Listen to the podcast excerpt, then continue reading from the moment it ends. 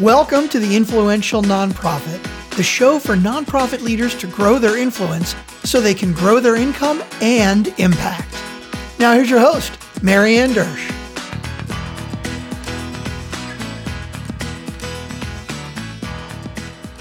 Hello, my friend, and welcome to another episode of the Influential Nonprofit. I'm your host, Maryanne Dersch. I work with nonprofit leaders to grow their influence so they can raise more money without feeling rejected or pushy. And by influence, I mean getting people you have no authority over to do what you want them to do. And in this episode, I want to share with you a little bit about growing your empathy and how it relates to both interpersonal situations and external, more public situations. So I've been doing marketing and communications with nonprofits since 1992. And throughout that time, off and on, I have managed crisis PR situations or keep getting like not having a crisis. That would be most of my job, right? I don't want people to have a crisis. Yeah. And then sometimes stuff happens and people do things and we need to deal with the consequences. Same for us in our everyday life. Sometimes we do things and we need to deal with the consequences. And part of influence is empathy. And by empathy, I mean really setting aside your agenda, whatever you think or feel, and tapping into what someone else is thinking or feeling, allowing them to be really seen and heard and understood, and that they value and that their feelings value and that their opinion matters. This is important in your day to day relationships, and this is important in crisis PR. Because in crisis PR, if you do not empathize and validate someone, they will just keep coming back stronger and stronger than ever because they will come back until they feel seen and heard. And I want to tell you the ability to empathize, the ability to validate someone else, it really, it's like a super highway. It just clears away the blocks and allows you to really move past things. It just makes stuff go away my old job, that was part of the value that I brought when I worked as like a consultant and strategist was Maryanne, make it go away. There would be a dispute or a problem. Even if I wasn't even on that project, I would follow up with the person and say, what's going on? I had some natural empathy and influential ability that came to me very easily. Sometimes when stuff comes to you really easily, you don't value it because you didn't work for it. You didn't try to get it. But this is just a superpower of mine. And when I realized how important influence was and the ability to fundraise and the ability to market, ability to have a good board, ability to have a good supportive community around your work, around you and your whole life anyway, is to have influence. I really took a look and said, okay, what do I do to do this? And how can I teach other people to do it? And part of that is empathy. And here's the thing as a society, we're not very good at empathy. You know, we tend to have sympathy, which is like, oh, you know, like sympathy, I would say, I feel so sad. And you may say, oh, don't be sad. Or what do you have to be sad about? Or, you know, when I'm sad, I go for a run. That's sympathy. Empathy is tell me why you're sad, what's going on, without giving advice, without trying to solve it or fix it for anybody, just witnessing and validating what is going on with someone. And that works so well for you interpersonally, and it works so well in crisis PR as far as just making stuff go away, minimizing the damage, and allowing you to then restore trust in a relationship and move forward. So I'm going to give you three examples, two that aren't really great, and one that is of how to empathize, validate, and apologize and move through a difficult situation. Now, the first thing I want to show you, it's a couple years old and it is awkward. so just bear with me because, like, this is cringy. Like, I'm not going to deny it. This is cringy. This is a clip from uh 2019. You can see it's around Christmas. And um, I'm just gonna I'm just gonna let you watch it for a second. I didn't even know you wanted to be invited. Well, who doesn't want to be invited to a party? Well, I didn't even know you liked me. of course I like you. You knew I liked you. You've been on the show many times, and, and don't I show like? Yeah, yeah. But I did invite you and you didn't come. So this time you invited me? Yeah. Are you sure? Yeah. How do you know? I don't think so. Ask everybody. Ask Jonathan, your producer. Who okay. said you were? I yeah, was invited. Right Why didn't I go? I don't know. Was it? Was it? it oh yeah, I had that thing. Um, it was probably in Malibu. That's too far for me to go to. Yeah. Yeah. It was. Yeah. No, I think I do remember I was invited. Thank you. You're welcome. Um, no, but I, I really didn't remember that until just now. Okay, so that is, let me get out of that. That is a very awkward conversation between Dakota Johnson and Ellen DeGeneres. Now, in that, do you feel like Dakota felt seen in her? Do you feel like Dakota felt like her feelings and experiences were valid or validated by Ellen? No, no. Ellen screwed up. She made a big stink about not getting invited to her last birthday party. So Dakota made sure she was invited to this birthday party. Somehow it missed her. And that very cringy conversation happened where they're literally kind of arguing about whether they, they like each other or not. And I don't really think they do. And I felt like that was pretty apparent the tension. So, why do I share this with you? Because that is an example of not feeling seen and heard. So, what could have been done in the opposite? So, let's say I'm Dakota. Here's what I want to say too is Dakota's not stupid and she grew up in the spotlight. And she at some point knew that, like, when you're on a talk show, those topics are all done in advance. It, there's nothing that's kind of like made up in the moment they walk through exactly what the questions are going to be asked and like what they want to talk about. At the most, they may have a range of topics, but typically what's being asked has already been vetted. So Ellen rolled in. She opened the door. She said, Hey, I heard it was your birthday. I didn't get invited.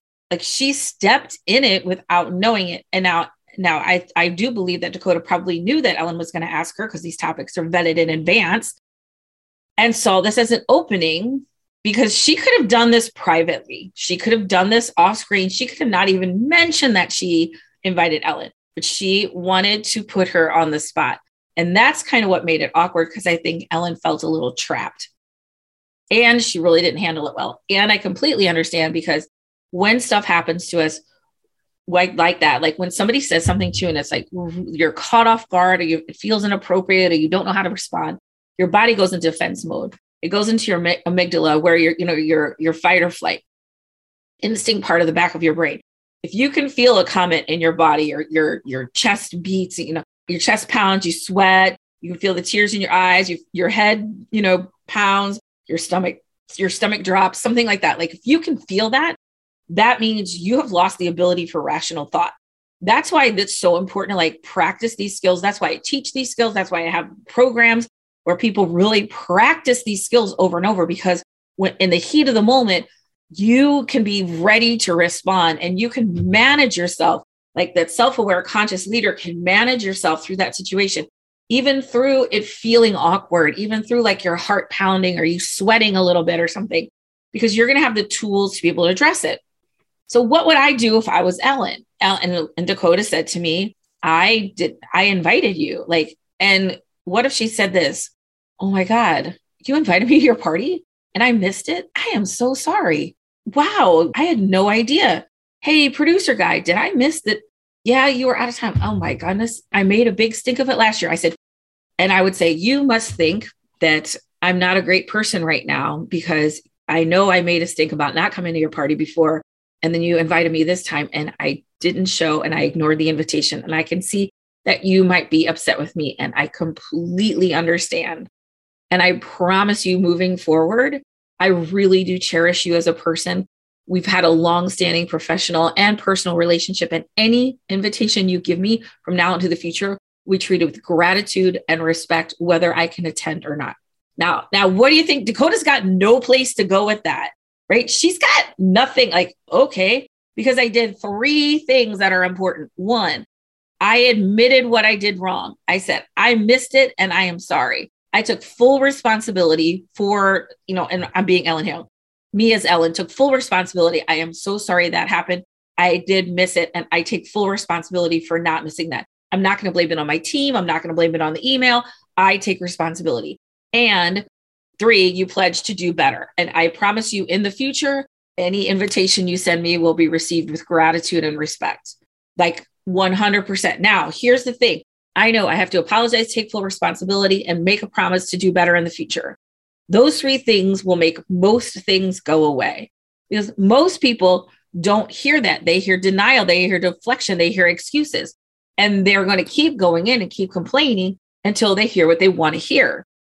So we all have disputes. We all have altercations. It's fine. It's part of being human. It's part of the mess of life. Like my friend Megan, she's amazing. And she said to me, Maryanne, you're not messy. Life is. Life is messy. We have disputes, we have complications. So, this is a tool that you can use to really manage that and practice it.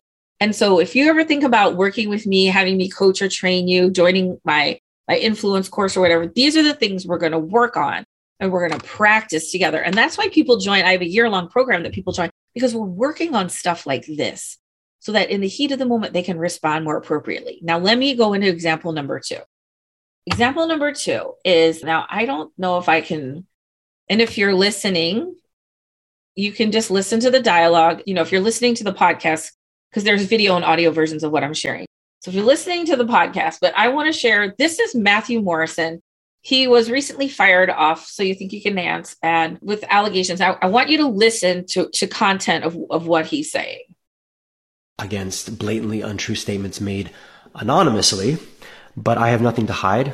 So, in the interest of transparency, I will read to you the one message that I wrote to a dancer on the show. Hey, it's Matthew. If you don't mind, would love to get your number and talk you through some things. The end. I sent this because this dancer and I both share a mutual respect for a choreographer that I've known for over 20 years, and I was trying to help her get a job as a choreographer on the show it's it's devastating that we live in this world where gossip rules and people's lives are being thrown around as clickbait. Um, I think this is much bigger than me and this story. Gossip is toxic and it is destroying our society, and we need to do better. And in no way do I want this to take away from the show because dance has always been a unifying and healing modality. And I genuinely wish all the contestants and my fellow judges all the best. It's really unfortunate that I have to sit here and defend myself and my family against blatantly untrue statements. Okay, so let's unpack that. Now, I want to remind you that I've read different stats between 70 and 90% of communication is nonverbal, right? We tend to stress about what we say, you know, like, are we going to say the right thing? And, and it really has really little to do with what we say. It's the subconscious cues that we are sending out when we say things and our brains are so smart and they're picking up all this energy and all this stuff, right? And so it's something like that doesn't sit right with me. And I really don't know why, because they said all the right things, but there's something off, right? That's what I call the BS meter. The BS meter is the gap between how you really think and feel and what you're saying. You know, those non apology apologies, which what I think this is, it feels a little hollow to me. In my experience, this is just what I'm picking up for this. I would love to know what you think about this, but I'm really fascinated with this whole aspect of communication. There was a lot of things about that as far as like his posture, how he was sitting. Like it's really important, even how I have my computer here. So you can see my hands. It's important to see people's hands because you're more trustworthy. If you ever have an interview or something, make sure people can see your hands because if your hands are missing, like I don't know why, it's just something, just do it. Anyway, so you can see my hands. If you're watching this on YouTube, you can see my hands. If you're listening, you know, like you can hear in tone. And we have to really think about when we're communicating, how is our posture? Like sitting up with our head just a little bit forward, an open stance, like the way we hold ourselves, the energy. Like if we are feeling resentful, but our brain, our mouth is saying, I'm so sorry. People who hear that, their BS meter will go off. So let's unpack this apology. Now, I'm going to say that, and this is just what I think. I'm not quite sure. I believe that he got canned off a TV show for one tweet. I don't, or one text. I don't really buy that. That's me. I just don't feel like, I think there was a lot more to it. And I think he's really angry. So he could have two choices here not say anything, not respond because he's not prepared to respond in a way that will be helpful because he's angry. In this case, I think a non response would have been all right because he wasn't really ready to admit what had happened. That's how I see it. If he would have said, I behaved inappropriately, I am very sorry that I did that. I take full responsibility for my actions and I promise to, you know, make sure that I res- that, you know, I respect professional boundaries in the future. And I stand by the decision of So You Think You Can Dance, the producers, to have me leave the show because I did do those things. Now, when people step up into that, you've got no play. Oh, okay. They admitted it. They're, uh, uh, yeah, I deserve to get canned for that. Oh, all right. But you can see there's a lot of deflection. He's blaming it on the media, on society that we can do this, blah, blah, blah. You're like, okay, he's, he is not taking any accountability. So when you come up there and you say, hey, I just want to say, I didn't do anything and I blame all of you in the media, people are like, uh huh, sure, sure. So that's like what not to do. Now, I said step one is take, you know, you say you're sorry. And step two, take full accountability and responsibility for what you did. And if you don't think you did it, it may be hard to do that. And that's why you kind of get these non responses like, well, I'm sorry you got offended. No, that's putting, now that's putting the burden on the people, on back on them. That's not validating.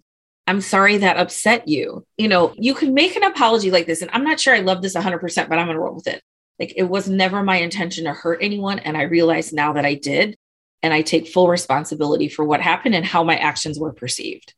The faster you can just take responsibility for what happened, the faster this stuff is going to go away.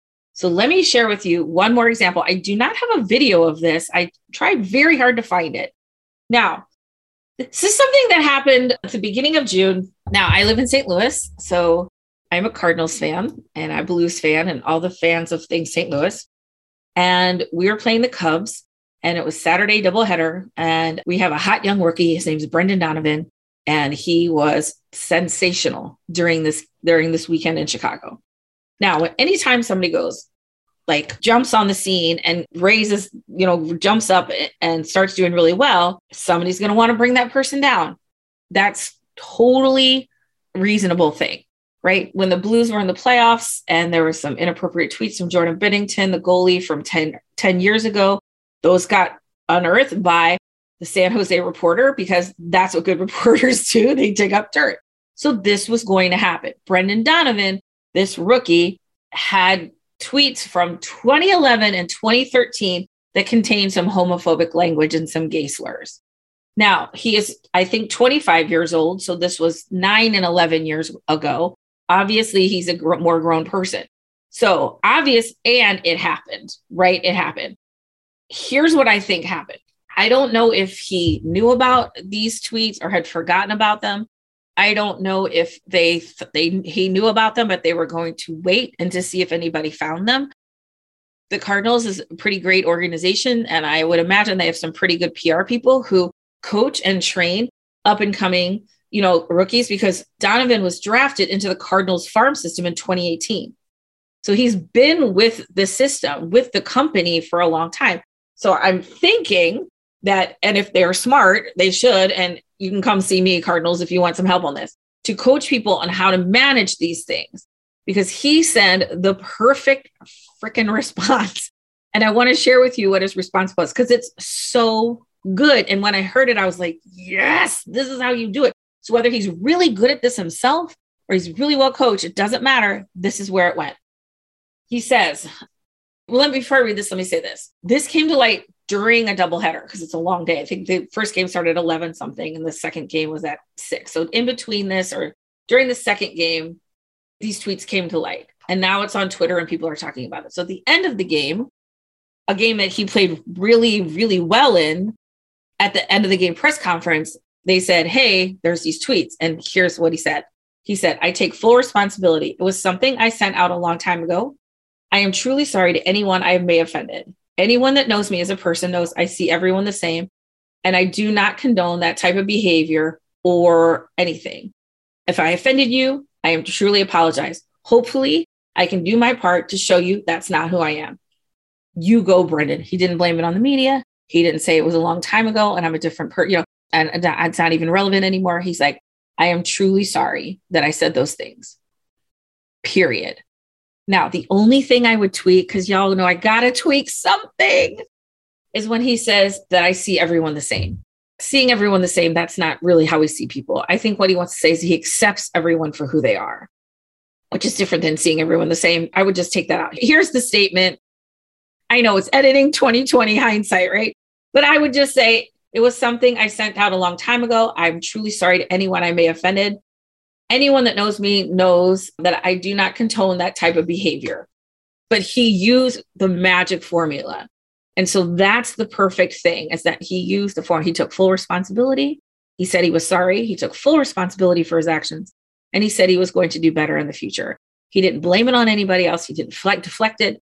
He just sat there. And after that, there's really not a lot you can do with that except move on. There was some, you know, a little bit of backlash. And, and I mean, I don't want to say backlash. That's not even the word I want to use. There's a little bit of clickbait around this, you know, like the woke mob cancels Brendan Donovan, blah, blah, blah. But I don't even know what those things are. He got caught. It happened a really long time ago.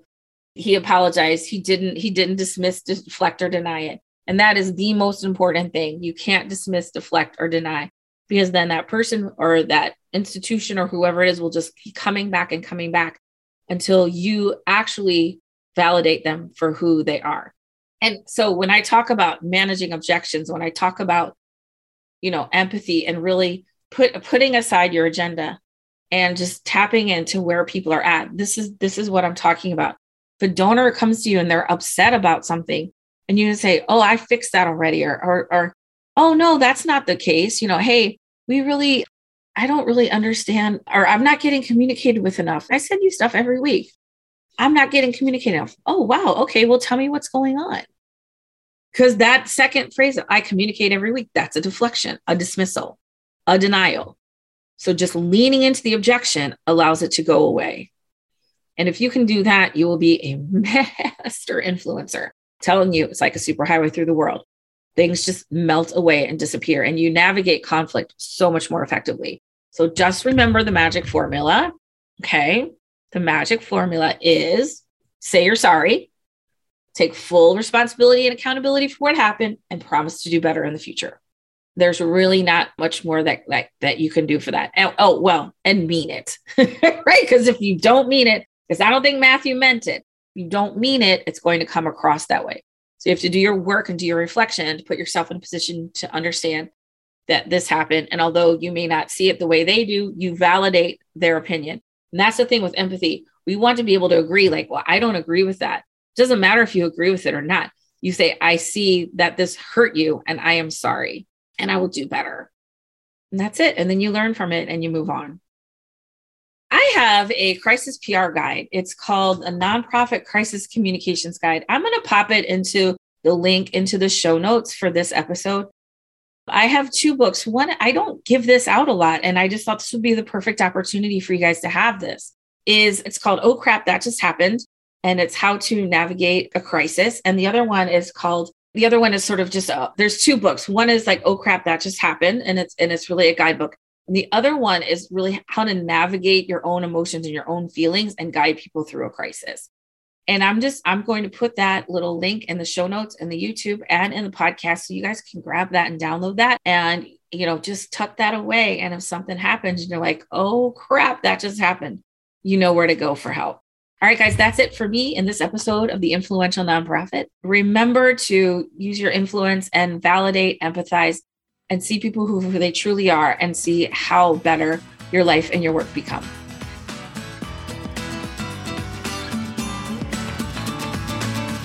Thanks for listening to The Influential Nonprofit with your host, Maryanne Dersch.